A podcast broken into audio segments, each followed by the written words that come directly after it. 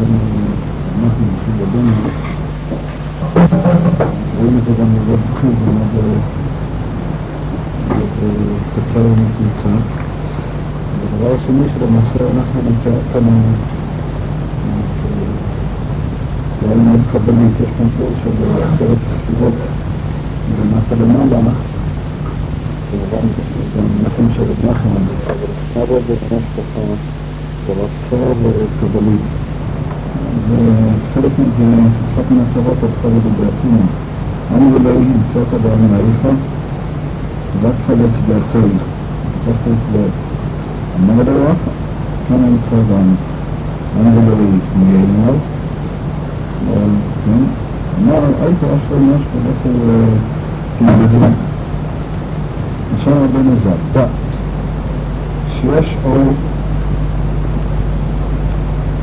עזר, דע שיש אור שהוא למעלה מנפשים ורוחים ונשמטים והוא אור אין סוף. ואף על פי שאין משיג אותה, אף על פי כן רדיפה בנפשה ונאמרת רדיפה במחשבה מרדף הבטרי. ועל ידי הרדיפה לשכל משיג אותו מבחינת מטר ולמטר. כי באמת אפשר להשיג אותו כי הוא למעלה מן הרב, ממה ששואלת נשמות.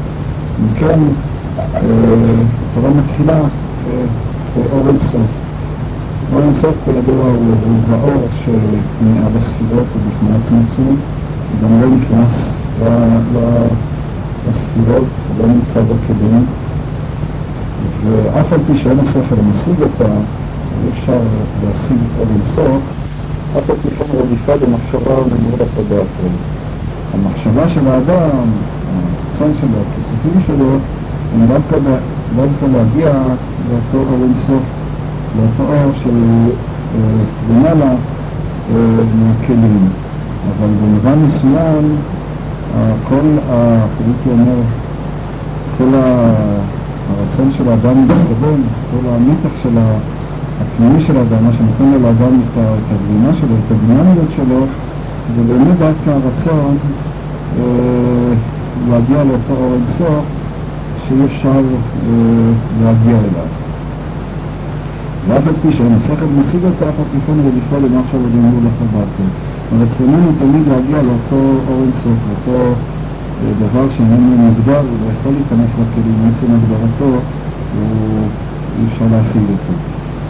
למעלה מן הר"ן, אדם יכול להשיג מה ששייך לבחינות של הנפש שלו, נפש רוח נשמה, שזה לא, בזה, לזה יש את התודעה, יכול שיהיו לו את הכלים להשיג. אבל אור אינסוף, אין לו לאדם יכולת השגה. על ידי הרדיפה והשכל משיג אותה בבחינת מטר ולא מטר. זה למעשה, נחזור לזה בסוף הדברים, בכל זאת האדם יכול להיות להשיג את אור אינסוף בבחינת מטר ולא מטר. בבחינת מטר ולא מטר, שוב, אני מקווה שבסוף הדברים נוכל להגדיר את זה יותר, אבל הכוונה שאדם יכול להשיג את זה בבחינת בא ולא בא. זה מין תפיסה שהיא איננה תפיסה. זה מין התנוצצות כזאת, שברגע שאתה מנסה לתפוס אותה, אתה תעיף עיניך בו ואיננו, אז אתה בעצם לא רואה שום דבר. אבל בבחינה הזאת של מטר ולא מטר, בבחינה הזאת השכל באמת יכול להשיג אפילו את אור אינסוף עצמו, כמו שהוא אה, ממשיך והולך. מכל מקום, זאת היא המגמה, זאת היא המטרה. המטרה באמת להשיג את אור אינסוף מבחינת מטר ולא מטר. עכשיו, בהמשך של התורה, אז אנחנו נתאר את הדרך מלמטה למעלה. זאת אומרת, התחיל באור אינסוף, שזאת למעשה המטרה, גבולות הכותרת, להשיג את אור אינסוף מבחינת מטר ולא מטר, ועכשיו הוא מתאר את הדברים uh, מלמטה למעלה. ודע, שאי אפשר להשיג אותו אפילו מבחינת מטר ולא מטר, אלא על ידי עשיית המצוות בשמחה. ידי שמחת המצוות נשלם הקדושה. ומעלה החיית והקדושה שבקליפות בבחינת 11 סמני הקטורת, כי הקליפות הן בבחינת בחינת מטרות, והן בחינת עצמות, עצמות, בחינת בכל עצב יהיה מותר, ונטוקתא בדינה, בבחינת להתעצב בליבו, ועיקר השמחה היא בלב, כמו שכתוב ונתת השמחה בליבי, וגלות השכינה, שהוא בחינת לב של שמחתם של ישראל, עיקר גלותה כשהצבות שאין הקליפות גוברים עליה, בבחינת ויתעצב בליבו. וזה הביא כשיצאו ישראל מהגלות, כתיב כדי שמחת יצאו. ובשביל זה שעל ידי הכתובת מנהלים מהקליפות חילותם, כתיב בהם כתובת ישמח לאבנצה, שעושה המצווה בשמחה, אזי ומראה השכינה של המצווה, שהיא שמחת הלב מבין הקליפות. זה מבחינת מלכות העשייה, אבל לא מן הקליפות. כן, התיאור כאמור מתחיל בבחינה הנמוכה ביותר, מבחינת מלכות ומלכות העשייה, יותר מזה. זה מתחיל למעשה, כל המהלך מתחיל בבחינת מלכות העשייה שעולה מן הקליפות. כן, התפקיד, השכינה,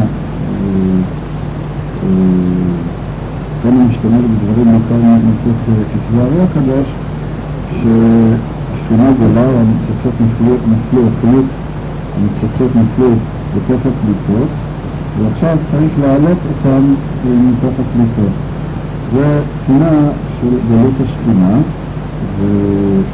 והאדם צריך, הגאולה היא להעלות את אותן קליפות מתוך הגלות. מה הפירוש להעלות את ה... מה הפירוש להעלות את השכינה מתוך הקליפות? אפילו שהוא מגדיר כאן זה, מקשר את זה לעניין של סימני הכל, וגם כן לקרוא מתוך כתבי הקדוש, הקליפות הן מבחינת מותרות, והן מבחינת עצמות, מבחינת את העצב ולא מותר, ולתת חדדים. זאת אומרת, המותרות זה בכלל דבר שמופיע בעצם נחמן, דבר שהוא מיותר, דבר שהוא חסר ערך, שאין לו מקום. אבל מותרות זה מבחינת עצמות. מבחינת העצמות זאת הרגשה שאין טעם, משמעות, הרגשה של, של, של, של מיותר, שהעולם מיותר, שהוא מיותר, שמה שעושה מיותר, של, חסר ערך וחסר משמעות במציאות, וזאת בעצם בחינת העצבות. העצבות זה אותו מצב שאדם נמצא במין חוסר חיים, במצב של, של ייאוש פנימי, של חוסר טעם וכן הלאה. ואת עיקר מעלים את השכינה מתוך הקליפות על ידי עשיית המצוות בשמחה. עשיית המצוות בשמחה בהקשר הזה מפורשת היא בעצם בניגוד. כלומר, כשאדם עושה מעשים ומרגיש שבאמת המעשים הללו הם באמת בעלי ערך, שיש אלוקים במציאות, שיש אלוקים בחיים, שהדברים שעושה הם באמת דברים שהם תמונה של מצווה, והוא שמח בהם, והשמחה היא הביטוי לעובדה הזאת. זאת אומרת, אין כאן דגש רק על עשיית המצוות בעצמה, אלא הדגש הוא על עשיית המצוות בשמחה דווקא. משום שהשמחה בעשיית המצוות מבטאת את העובדה שאני מעריך את אותן מצוות, שהן חשובות בעיניי. כלומר, שהמעשה שאני עושה איננו מעשה מיותר, איננו מעשה של בחינת עצבות, אלא הדבר הזה שווה, יש לו משמעות, הוא בעל תוכן אה, אמיתי, הוא שייך באמת, כן, ל, ל, למציאות האלוקית. ולכן עיקר העלייה של החיות והקדושה מתוך הקליפות זה דווקא מתוך עשיית המצוות בשמחה. יש כאן דגש כפול, גם דגש על העשייה של המצוות, כלומר, אדם יכול לחבר לו כל מיני ניגונים, לחוש כל מיני ניגונים בחיים, אבל יש כאן דגש של השמחה בעשייה עצמה. זאת אומרת, יכול להיות שאדם יהיו לו כל מיני תחושות והשגות נסגרות, אבל הבחינה הזאת של מלכות בעשייה עולה מן הקליפות היא דווקא שייכת לכוח של המעשה, של מעשה המצווה.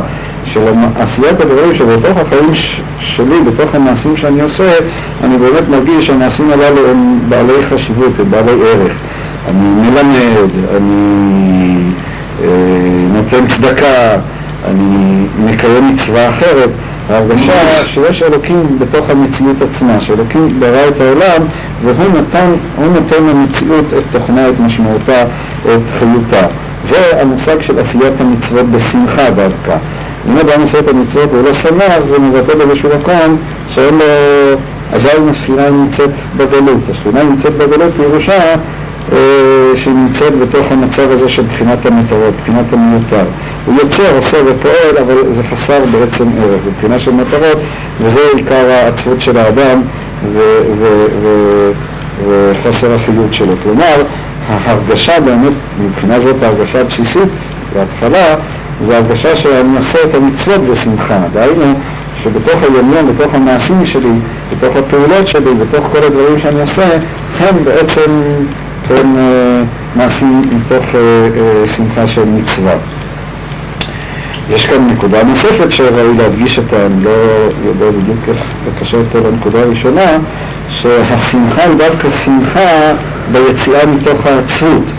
זאת אומרת, באיזשהו מקום, בשביל שבאמת תיווצר השמחה של המצווה, צריך אדם באמת הייתי אומר במובן מסוים, להיות קודם, השכינה היא הייתה קודם בגלות, אותו אדם נמצא במצב של חוסר טעם, של חוסר אה, משמעות, במצב של עצבות, במצב של מטרות, במצב שהוא מרגיש שבעצם אין לו בשביל מה לחיות או משהו כזה, ואז אם הוא מצליח לצאת מתוך המצב הזה, כי בשמחה תצאו, זה בעצם עיקרה של השמחה.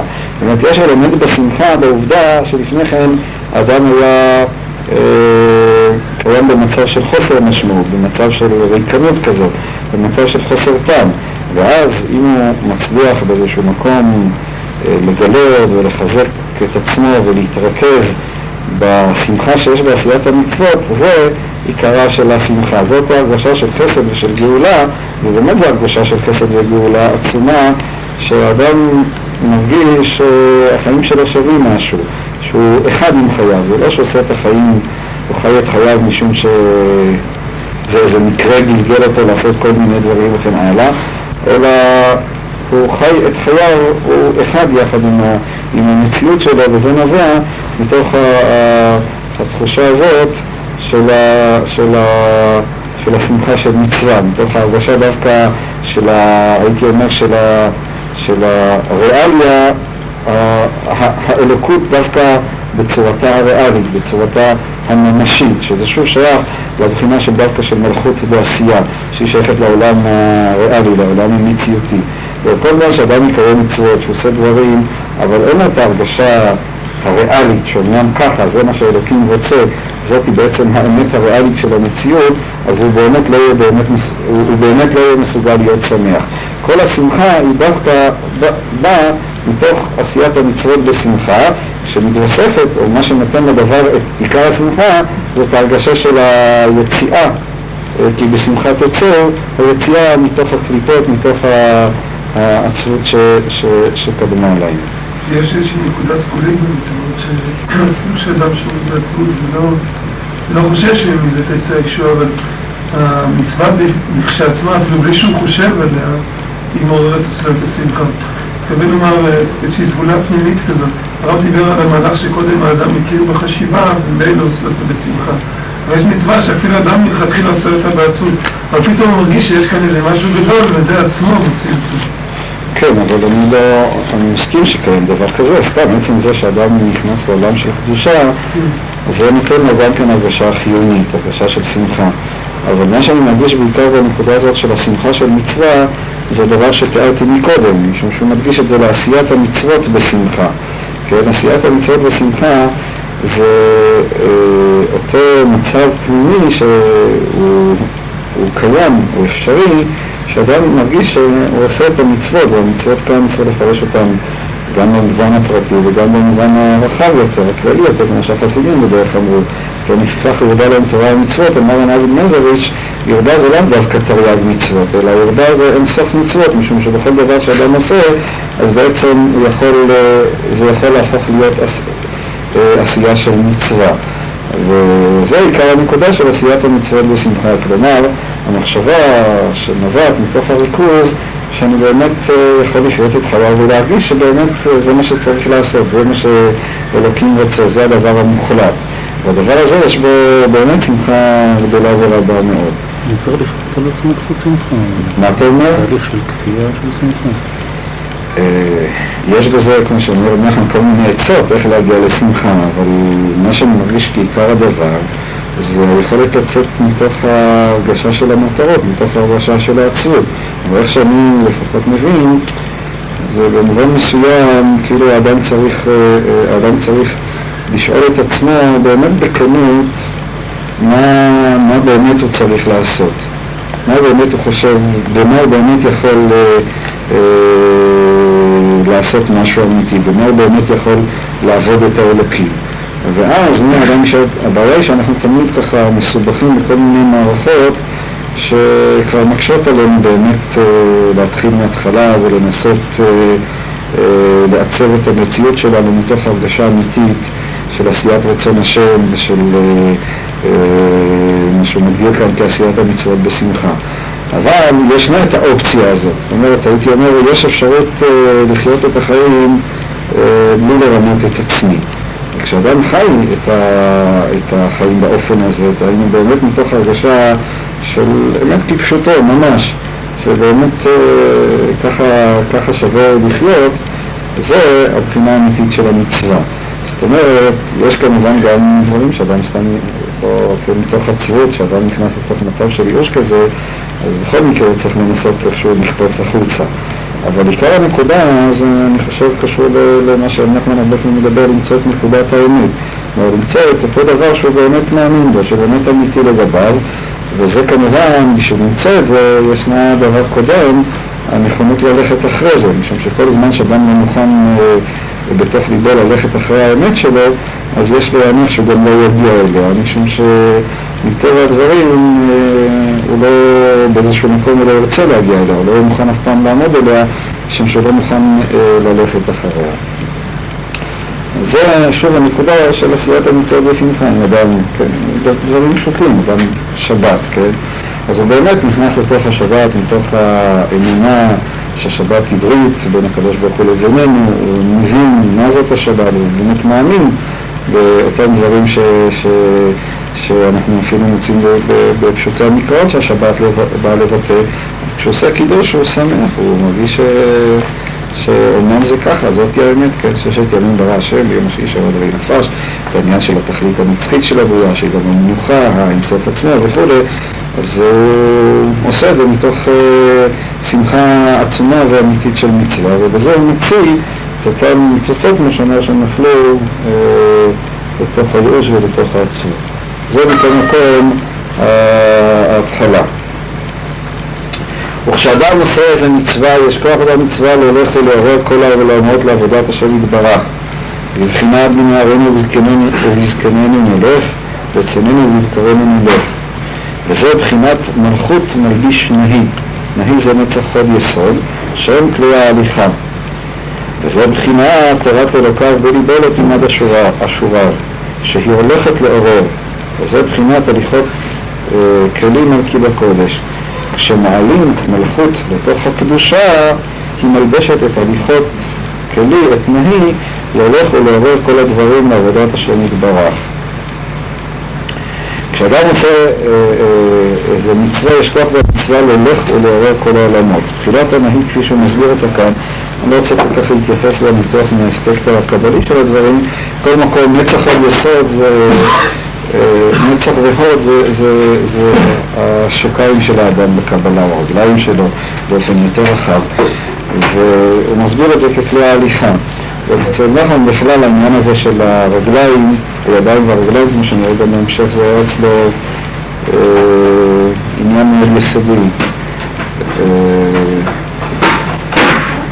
אצל הרוסלברס אומרים שנחמן אמר על עצמו שהוא תיקן את הידיים ולא תיקן את, ה, את הרגליים, ולכן בסיפור הידוע על, על השבע, שבעת הקרצנים, השבע בייטלוף, אז uh, הסיפור על שביעי, על אותו אחד שלא היו לו רגליים, שזה בסיפור מי שקרא את זה דווקא בצוות השלמות, אז רב נחמן לא סיפר אותו.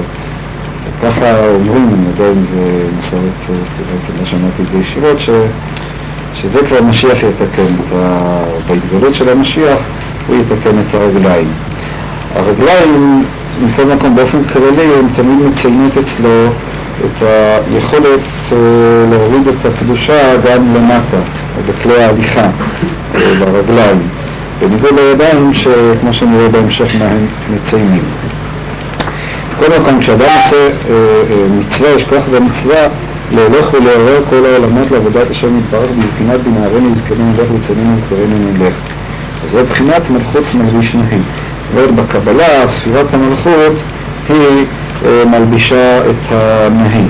זאת אומרת, אה, כן, כל הספירות, אה, הפרצופים, כל אחד מלביש את זה שמעליו, אבל המלכות, שהיא הספירה החיצונית יותר, איננה מלבישה את כל הקומה כולה, אלא מלבישה רק את, ה...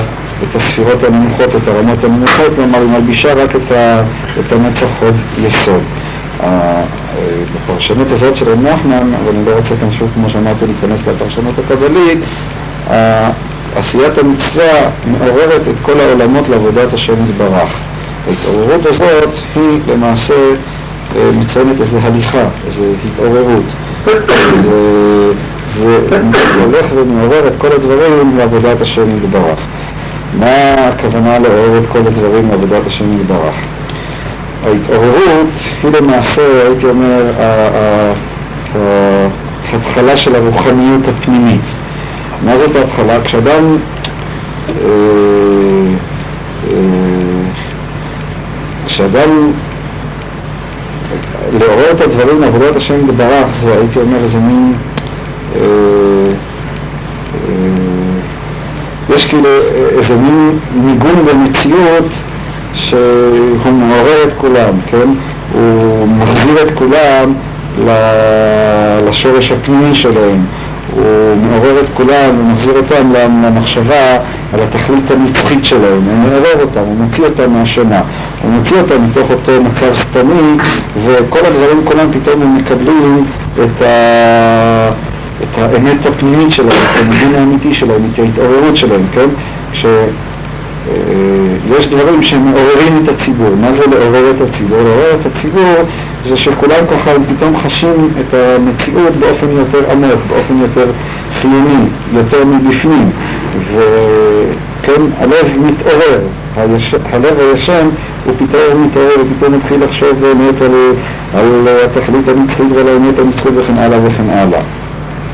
בעשיית המצווה בשמחה אין עוד את הממד הפנימי הזה שאנחנו מדברים עליו של ההתעוררות. זה נובע מתוך ההכרה שבאמת יש אלוקים במציאות.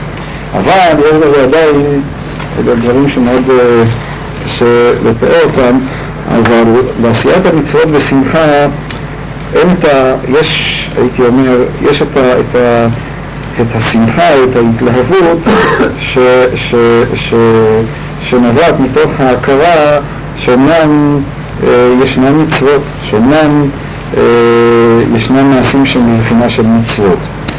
אבל ההתעוררות יש בה מימד יותר עמוק, יש בה איזה מימד של כיסופים, יש בה איזה מימד של חיוניות, יש בה איזה מימד של ניגון, יש בה איזה מימד של, אה, של שמחה, כן? אדם פתאום שופך את ליבו, ליבו מתעורר, הוא, הוא, הוא, הוא לא רק, זה, התלהבות יש בה איזה מימד חיצוני, וכנ"ל גם השמחה. לעומת זאת, הייתי אומר, אם הייתי משתמש דווקא במונח חב"די, ההתעוררות יש בה משהו מהגילוי של העצם. דהיינו, מהגילוי של אותו מציאות ש... שאיננה מגודרת, של המציאות העצמית של הדברים. המלכות היא באה לידי ביטוי בעולם החיצוני, אבל ההתעוררות של העצם היא שהיא בעצם, לכן תמיד בקבלה, מה שקיים מהעולם למעלה לתוך העולם שלמטה, זה רק הבחינות של, ה... של הנהי. זה כבר התעוררות של מימד יותר עמוק, מימד יותר, הייתי אומר אפילו עמוק של המציאות. ו- וכשאדם עושה איזה מצווה בשמחה, פתאום הוא מגיע להכרה שיש אלוקים במציאות, זה יוצר באיזה מימד של כיסופים, מימד של התעוררות, איזה, איזה, איזה דבר שהוא מעבר למציאות עצמה של העשייה, וזאת אותה התעוררות פנימית, אותו ניגון, אותו, אותו אה, שוב, קשה לי קצת אה, מה זה נקרא להתעורר. אבל להתעורר שאדם ככה נכנס לאיזו הרגשת אלוקות, שנכנס להרגשה של המציאות שלו, ש... ש, ש, ש בקיצור, ליבו מתעורר לעבודת השם יתברך, זה לא עניין שכלי וזה לא עניין רצוני, אלא זה מין עניין פנימי, פתאום הוא תופס את המציאות שלו וכל כולו ככה מתעורר, מרגיש שצריך לעשות משהו, צריך לפעול משהו, צריך, אה, כן, אה, אז נכנסת, אה, כמו שאומר כאן, איזו מין תנועה במציאות שלו, הוא מתחיל ללכת. אה, זו הבחינה של הנהי, שכל העולמות כולם, הוא מרגיש שכל המציאות כולה מתחילה לזרום, לחיות, לפעול וכן הלאה. ומורה את כל העולמות לעבודת השם יתברך. אני לא כל כך מבין מה אתה מקשר את זה לעניין של האור הגנוז.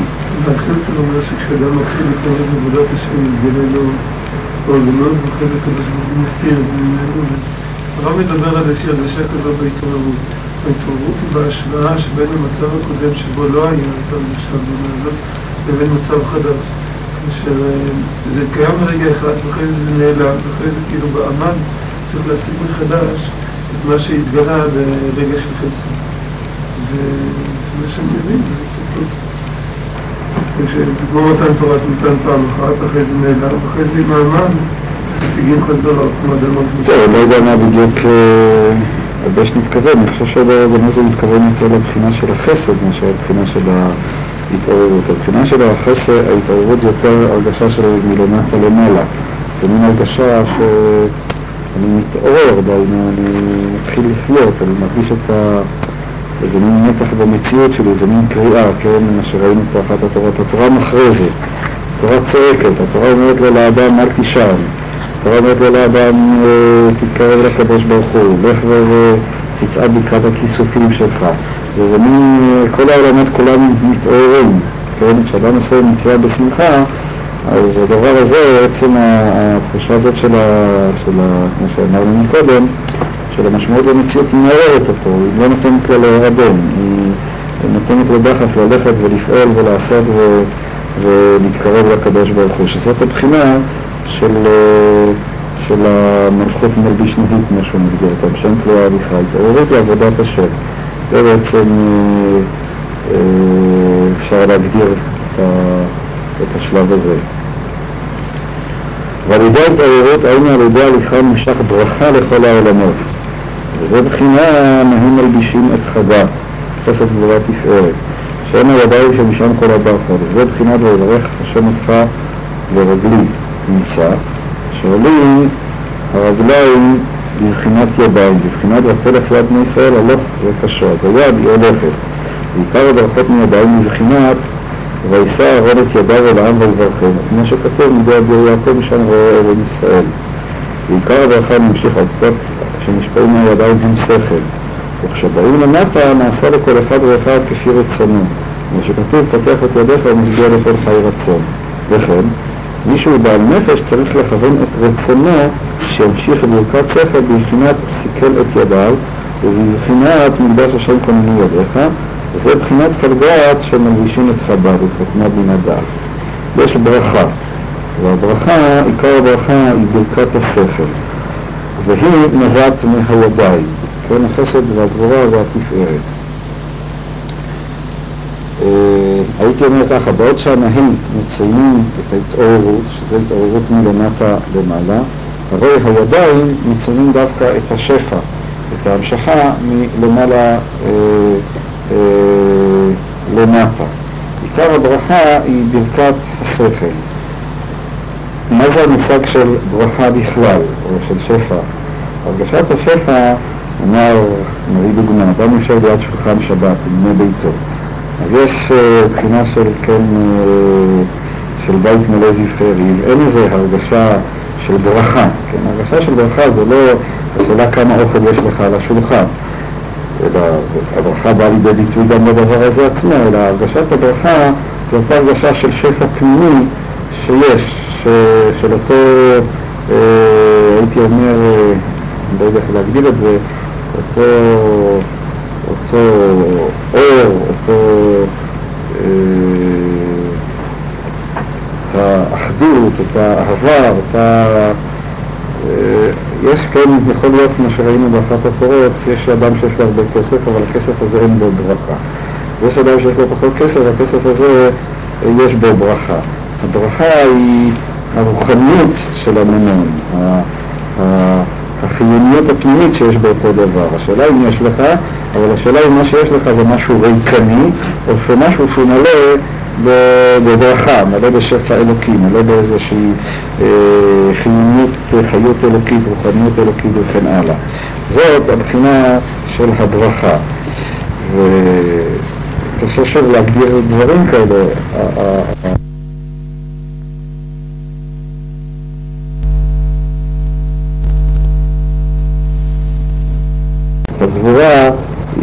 את ה... את ה... היא יוצרת את הכלים בתוך את ההתפשטות, גם לא, לא ניכנס ל... ל... לדברים האלה, לא זאת הנקודה שלנו, מכל מקום, מהידיים, כן, כמו שאדם הכהן מברך, האבות מברכים, הידיים, כן, מציינים אצלו את האינקן, כן, שממנו יוצא השפע, זה המקום של היצירה. כן, כמו שהידיים הגשמיות, הפיזיות, הם הדבר שאיתו עושים בעולם הפיזי, כך גם הידיים הרוחניות, הן מציינות את היצירה, את ההמשכה, את השפעת השפע מהבחינה הרוחנית, כן? ועוד שהרגליים זה היה דבר שמעורר, שמביא, שהולך, הרי הידיים זה דווקא דבר שמשפיע, שיוצר ונותן ברכה למציאות. זה המושג של הברכה, כן? ברגע שאדם מצד אחד יש לו את ההתעוררות, וההתעוררות היא יותר מבחינה של הכיסופים, יותר רצון, יותר באמת איזה מין התעלות מלמטה למעלה, הרי הברכה היא מציינת דווקא את המצב ההפוך, המצב של קבלת השפע, המצב שבו האדם מרגיש שהוא מלא, שאיננו חסר איתנו, אלא יש, יש, יש ברכה, יש אהבה, יש שפע, יש פנימיות. זה מין חילוניות רוחנית כזאת, זה אור רוחני כזה. וזה המושג של הברכה של, של, של השפע שמתקרא אה, בידיים. כלומר, כל זמן שאדם באמת נמצא במצב של עצבות, ודאי שלא שייך למצב כזה מצב של ברכה. אבל המצב הזה מעצם הגדרתו מוגדר כאיזושהי ריקנות. צריך פשוט לעשות את המצוות בשמחה, כמו שהוא מסכם שדיברנו מקודם. לעשות את המצוות בשמחה, לעשות מתוך ההכרה הפנימית שיש פה מציאות אלוקית. זה עצמו נותן לו איזה כיסופים עצומים, איזו התעוררות עצומה. ההתעוררות הזאת, שהיא קרה יותר מבחינה של הליכה, של צמאון, של קריאה, קריאת שם השם של, של הצעקה, בשלב הבא היא מוצאת את, המלאות שלה, את השפע שלה, את הברכה. על ידי ההתעוררות, כן, שאדם מרגיש כאילו את ה... הייתי אומר את הטרנסצנדנטליות שיש במציאות, את האלטיביות, את הקדושה, זה עצמו שבהתחלה זה היה רק בחינה של התעוררות, אחר כך זה הופך להיות בחינה של שפע, הוא באמת מרגיש את החסד האלוקי, ואת הברכה האלוקית, ואת האהבה האלוקית, ואת השפע האלוקי שהם נמצאים במציאות שלו. זו הבחינה של, זה השלב הבא של, של הידיים. עיקר הברכה שנשפעים מהידיים הם שכל, כמו של קדת מלשמת קדת. השכל זה אה, מציין אצלו את אה, ההבנה של הדבר, אבל זה לא הבנה חיצונית, אלא זה הבנה פנימית, עומק ההבנה של העניין. אה, ההבנה, כן, אדם יכול להבין דברים מבחינה שכלית חיצונית ויכול ככה להבין מבחינה פנימית, זה מונח אצלו, הוא מבין את ההיגיון, זה לא את האמת שבדבר. השכל זה בעצם החוכמה של הדברים, והחוכמה הזאת איננה רק מהבנה של מבין, אלא היא מונחת בתוך הדברים עצמם, זו בחינת החוכמה, זה השכל. עיקר הברכה זה למעשה השכל, כלומר ההיגיון הפנימי, הטעם הפנימי, ההבנה הפנימית של המציאות, כן, באותה ברכה של שולחן שבת, שטענו מקודם, הרגשת השפע הזאת, נובעת מתוך איזושהי הכרה של המציאות שלנו. של המשפחתיות שלנו, של השבת שלנו, של השלווה, השכל הזה הוא בעצם בא לידי ביטוי באותו שפע, באותה ברכה, באותה הרגשה מאוד uh, עמוקה ואינטנסיבית של, של המציאות שלנו. ולכן, כמו שמגדיר כאן, מה שנמשך מהידיים זה בעצם ברכת הספר, כן? ברכת הספר זה ברכת, הייתי אומר, הפנימית של הדברים, ברכת הטעם הפנימי שלהם. זה הדבר שנמשך מאותן ידיים. וצריך להמשיך אמונה לתוך ברכת השכל, כי אין לסמוך על השכל בעצמו כידוע. מבחינת איש אמונות רב רחוק, מבחינת ויהי אדם אמונה. כן, האדם צריך שתהיה לו אמונה, מבחינת וכמה ויעשה ממלכת ישראל. היינו, נמשיך אמונה לתוך ברכת הידיים. וזו בחינת ובניתי לו בית נאמן, זו בחינת לך הקדושים, קודש זה בחינת מוחין. זו בחינת מלכות ביצירה, נעשה ממנה חב"ד בעשייה. זאת אומרת, כאן הוא כבר מתאר מעבר בין העולמות. עד עכשיו הוא דיבר על, ה, על, ה, על עולם העשייה.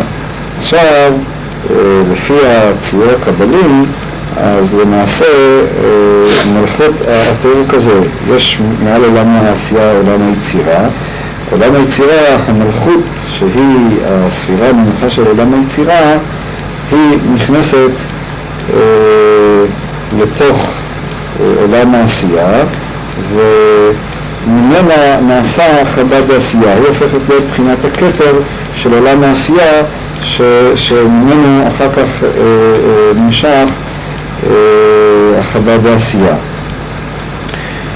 המלכות מוגדרת כאמונה. צריך להמשיך אמונה לתוך ברכת השכל, כי אין לסמוך על השכל בעצמו כידוע. זה מבחינת איש אמונות רב ברכות. אבל הברכה צריכה אה, אמונה, והשכל עצמו צריך אמונה. מה הכוונה של הדברים? הכוונה היא אה, שגם אדם שיש לו השגה פנימית, כן, גם אדם שיש לו אה, אה, ברכה, שיש לו איזו השגה של הטעם הפנימי של הדברים, צריך שתהיה בו נקודה של אמונה. בלי אמונה, אז הברכה הזאת צריכה להידלדל, ההשגה הזאת צריכה להתרוקן מתוכן. אבל בחינת האמונה היא בחינת המלכות. הגדרנו כבר בהתחלה של התורה, שבחינת המלכות, כמו שהגדיר מקודם, המלכות היא תמיד מציינת את התפיסה של המציאותיות של הדבר, של הריאליות של הדבר, את הצד הקשה. עשייה, עולם המעשה זה עולם המחוצן, העולם שקיים, שהוא נמצא באופן מנוכר, דווקא משום המנוכרות שלו, דווקא משום זה יש לו מציאות. עכשיו, מבחינות, או בהשתלשלות היותר עליונה, המלכות ביצירה היא בחינת האמונה והיא זאת שצריך להמשיך אותה לתוך ברכת השכל ולתוך הברכה של, של, של, של, של, של הידיים של העשייה. הכוונה היא שכל זמן שאני אתפוס את הברכה כמשהו סובייקטיבי, אני יושב ליד אותו שולחן שבת עם כל השליחה והברכה, אבל אין לי אמונה בברכה הזאת, זאת אומרת אני לא מאמין שהברכה, אני, אני אעבור ואומר לעצמי דבר כזה, יפה יש ברכה, יש שפע, יש אהבה, מרגיש הרגשה רוחנית, אבל לתפוס את זה כמשהו סובייקטיבי. כלומר, אני לא אאמין בזה. לתפוס את זה כמשהו מקרי. לא תהיה לי אמונה ביחס לדבר הזה, אז באמת גם הברכה הזאת, היא תאבד בסופו של חשבון את השפע שלה. היא תתרוקן מתוכן. אותו דבר בהשגה. אם יש לך השגה ואתה מתלהב ומבין וכן הלאה, אבל אין לך אמונה באותה השגה, אז ממילא, אם אין לך אמונה בהשגה, אז גם ההשגה הזאת באיזשהו שלב תאבד את תוכנה, היא, היא תפסיק להיות אה, השגה אמיתית. לכן, בשביל ש... או לתוך הברכה של הידיים ולתוך ברכת השכל, צריך להמשיך אמונה. אמונה מבחינה זאת היא ההכרה שאומנם הדבר הזה הוא מציאות, אם ננסח את זה ככה. ולכן האמונה היא מבחינה אחת שייכת לבחינת המלכות, אבל היא המלכות של עולם ויצירה כמו שהוא מגדיר אותו כאן. וזה מבחינת מלכות ויצירה נעשה ממנה חדה בעשייה. אבל בכלל בחסידות אנחנו רואים שהייתה הנקודה זאת האמונה. מה זאת בעצם האמונה? האמונה זה למעשה, במובן מסוים האמונה היא, היא כאילו, היא הדבר ש... באמת מוציא את האדם או הופך את האדם, אה, אפשר לומר שיש גם אמונה בבחינה הקודמת שדיברנו על מלכות בעשייה, גם היא בחינת אמונה, אבל היא בחינת אמונה בדרגה או ברמה הנמוכה שלה.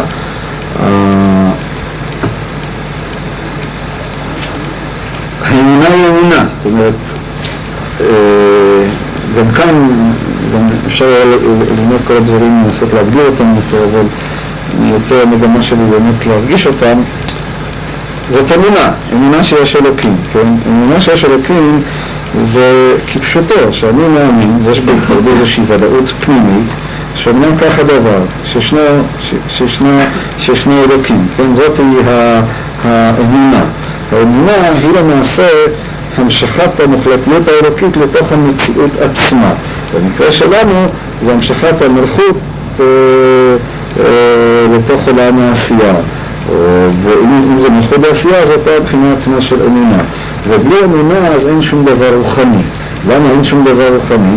משום שכל זמן שאתה תתפוס את אותה רוחניות שלא מתוך אמונה, לא תאמין בה, אז הרוחניות הזאת עצמה היא תקבל, היא, תהיה איזה משהו ריקני, זה משהו מבולבל, איזה משהו לא עצמי.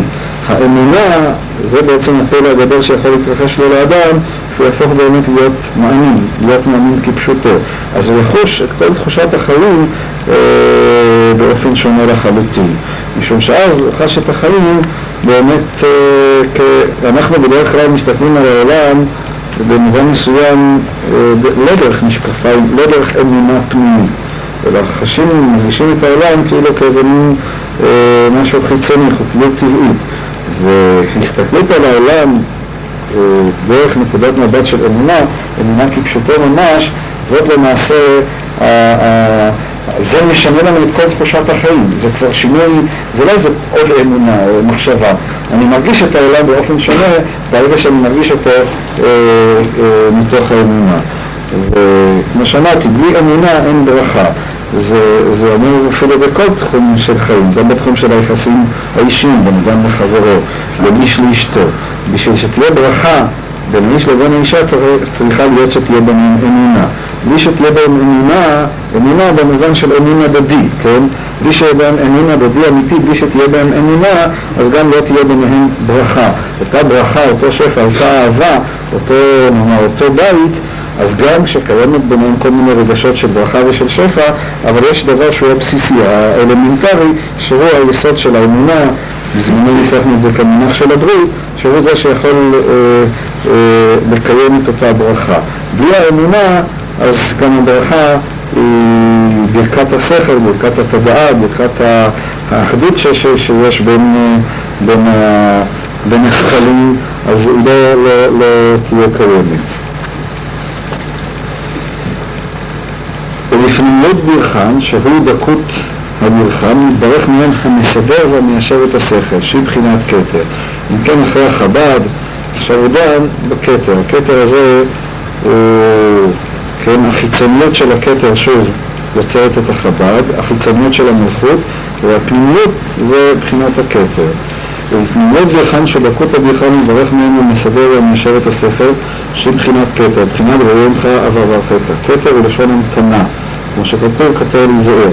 כי כששואלים את האדם איזהו שכל, אומר המתן עד שיתיישב, וגם שם צריך אמונה בבחינת אמון מופלא. וזו בחינה של מפנימיות חגת ומפנימיות מלכות ויצירה נעשה כתר בעשייה.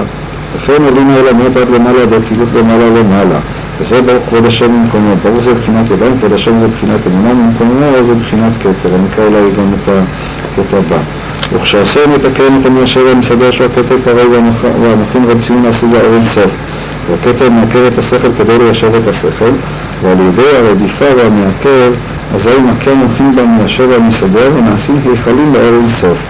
יש כאן איזה מין הכאה, שוב זה הכל לקוח מתוך דברי הקדוש, ומצד אחד המוחים רדפים להשיג אור אינסוף, ואז הכתר מעקר את השכל, וההכאה הזאת יוצרת היכלים, היכלות, שבהם יכול להשתכן אור אינסוף. ואף על פי כן לא ידיע ולא התיידע, אף על פי שנמצא היכלים, בכל זאת אין סוף הוא לא ידיע ולא התיידע, הוא לא נדע ואי אפשר לדעת אותו כמובן בזוהר פרשת נוח. ומגו הפריסה ברדיף עדיין מחשבה, מטה ולא מטי, ומגו הפריסה מתוך הפריסה, המסך הזה, ברדיף עדיין מחשבה, בזה שהמחשבה רודפת, אז מטה ולא מטי. הפריסה זה המסדר והמיישב, זה המסך, שהוא מבחינת כתר שהוא פרוס בין ענייני הצלים לבין המעצים. והתאביד אותי ישר חלום ולא ענייני אוהבים ולא רוחים ולא נשמתים, ולא יתמן בקרן רבי ולא מדבקים ולא. ודע שזה תכלית הידיעה, כי תכלית הידיעה ולא ידע. זה מבחינת מסגרת צחצחות נפשך, עוד אלה, זה הכל מונחים קבליים כאן, צחצחות שם למעלה מהספירות. אשרי מי שזוכר שירדוף מחשבתו להשיג השגות אלו, אף על פי שאין יכולת ביד השכל להשיג אותם, כי לא מדבקים ולא ידיעם, ותשעה יחדים אלה נעשים על ידי הפתישה שמבקשים המוחים בכתר בשעת רדיפה. והמוחים נקלט, וכל אחד קבול נקלט כי נכללים בשעת רדיפה, שלוש כן מוחים זה חב"ד שלוש, ושלוש ושלוש הם תשעה וזהו תשעה יכולים. זה העניין הנקרא עוד קצת עד הסוף. זה העניין עמוק עמוק נמצאים כמובן עם. כאשר רמז לי רבנו ז"ל בעצמו גודל עמקות הסוד הנורא הזה שמגיע למעלה למעלה וכולי, מבואר בתורה הזאת לא מעיין. וההכרח לבואר הדבר קצת והוא. כי הכתר המיישר ומסדר את המוחים, דהיינו הכוח שיש בשכל של אדם ליישר ולסדר את המוח והדעת, דבר להיהרס, לצאת חוץ מן הגבול, זה הכוח הוא בחינת כתר כנ"ל. וזה הכוח הוא כמו מחיצה מפסקת בין המוחים ובין האור אינסוף. וזה הכוח שהוא מיישר והמסדר ומעכב את המוחים בעת מבצעתם ורדיפתם. לבד הוא לעלות אל השם למעלה מחיצותיו, כי הלכים לא ידפין להשיג הארץ סוף, וזה הכוח הנאה של השכל של משה ומסדר, שהוא בחינת כתר ועומד בפנים כמו מחיצה ומעכב אותנו ולפעתם כמל. ועל ידי הרדיפה והמעכב, ראינו על ידי הרדיפה שהמוחים רודפים להשיג הארץ סוף, על ידי כוח המעכב שהוא כוח המשה ומסדר בחינת כתר כמל, על ידי שני בחינות אלה, על ידי זה מבקשים ומקים ומוחים מבחינת המחיצה הנ"ל, שהוא משה ומסדר, על ידי זה נשא יכלים לארץ סוף. דהיינו, שנעשים מבחינת כלים ויכלות ברוחניות עליון להשיג על ידם מבחינת מטה ולמטי אור האין סוף ברוך. כי אם לא היה מעכב הנ"ל כלל, ולא היה מי שיעכב את המוחים ורדיפתם ורצתם, הם מתבטלים המוחים לגמרי, כי האדם מתבטל מציאות כל אינסוף אי אפשר להשיג. אך על ידי שני הבחינות של הרדיפה והמעכב, על ידי זה נעשים מבחינות ויכלים ממש, על ידם נשיג אור האין סוף רק בבחינת מטה ולמטי. פרש מטה ולמטה ידע למבינים, דהיינו שמגיע ואינו מגיע, שעדיף הוא מגיע לסוג, וכן אינו מגיע למשיג. שזה נעשה על ידי הרדיפה ומעכב כנ"ל. ואף על פי שנעשים אלה היכלים המה, לאף על פי כן לא יודע ולא יתידע, ולא יתמן בקרוב ולא ולמדד כמיועדים מחלק כנ"ל, כי אפשר לצייר בשכל השגות אלה היכולות הנ"ל. כי אם אומר לנו מה שמורחים נשמתי, למעלה מכל השכליות, כי אם בנה לנו הסירות יכולות, דבר לאל ראשון עליהם, ואין שם רכבים וכולי. ואחר כך מקשר את זה לעניין של הסבא דבר תאונה. מה הכוונה? את אור אינסוף אי אפשר להשיג בעצמו, שהאור אינסופי הוא בלתי מוגדר.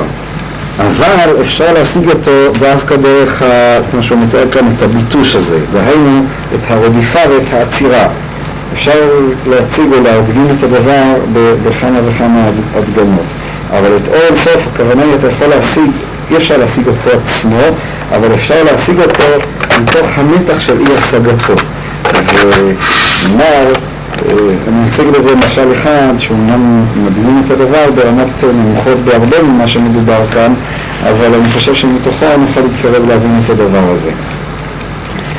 הכוונה היא כזאת, נאמר, אדם יכול להתחיל לחשוב על רעיון מסוים, הוא חושב וחושב ומנסה להעניק וכן הלאה וכן הלאה, עד שהוא מגיע פתאום לאיזשהו מצב שבו הוא רואה שאי אפשר להשיג יותר, אבל יותר מזה, לא רק שאי אפשר להשיג, אלא הדבר בכלל לא ניתן להשגה.